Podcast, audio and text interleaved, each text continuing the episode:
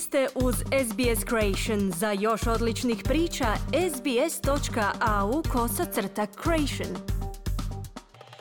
Za radio SBS Ana Solomon govorimo o programu obuke tumača i prevoditelja kao prvom koraku u pružanju pomoći migrantima prilikom naseljavanja u zemlju. Želja za doprinosom svojoj novoj zemlji prebivališta je bila ključna pokretačka sila probuđena u Ramaniju ali u Džavedu, izbjeglici iz Afganistana. On kaže da mu je njegovo zvanje sveučilišnog predavača i službenika u Afganistanskom nezavisnom povjerenstvu za ljudska prava, kao i njegov manjinski status etničkog Hazara, onemogućio ostanak u zemlji nakon što su talibani preuzeli vlast.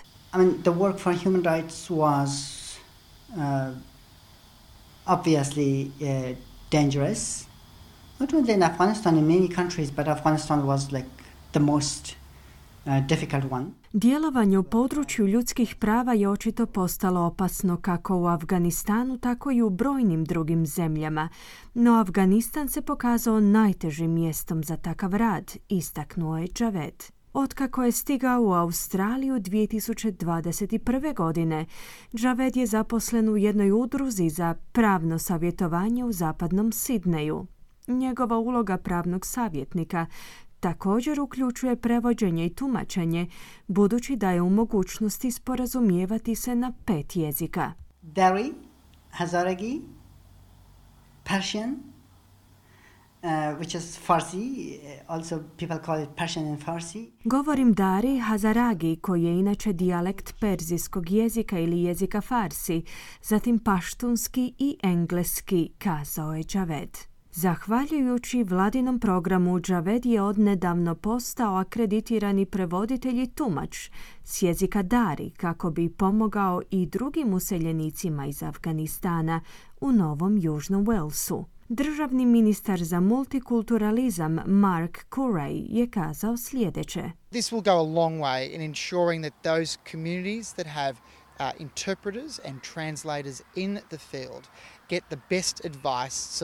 To će služiti kao dugoročno rješenje u pružanju potpore zajednicama koje su sada obogaćene tumačima i prevoditeljima koji novim useljenicima omogućavaju pružanje najboljeg savjeta i podrške te osiguravaju prijenos važnih vladinih poruka, zaključuje Curray. Više od 400 osoba je sudjelovala u programu koji im je omogućio da postanu tumači i prevoditelji na preko 50 jezika. Somalijski, ukrajinski jezik Dari su neki od novijih najzastupljenijih jezika među tumačima i prevoditeljima koji ih najčešće koriste kako bi pomogli ljudima koji su bili primorani na raseljavanje zbog sukoba u njihovim zemljama podrijetla. Carlo Carli iz Vijeća Australskog saveza etničkih zajednica kaže da se javnost redovito oslanja na dobru volju prevoditelja i tumača. The cost of getting accreditation is really prohibitive. It is a, a real barrier to entry. Troškovi dobivanja akreditacije su doista previsoki i to je stvarna prepreka za pristupanje programu. S obzirom na to, izuzetno je važno da obučavamo ljude u zajednici koji mogu uputiti podršku članovima svoje zajednice, naglasio je Carly. No jezik nije jedina prepreka s kojim se suočavaju useljenici. Podaci s kojima raspolažu u statističkom uredu ukazuju na činjenicu da se trećina nedavno pridošlih ljudi u zemlji suočava s poteškoćama prilikom pronalaska svog prvog posla. Najčešća prepreka u tom pogledu je nedostatak australskog radnog iskustva i lokalnih kontakata, a na trećem mjestu su jezične prepreke. Carlo Carli je kazao da je podrška potrebna za sve veći broj jezika.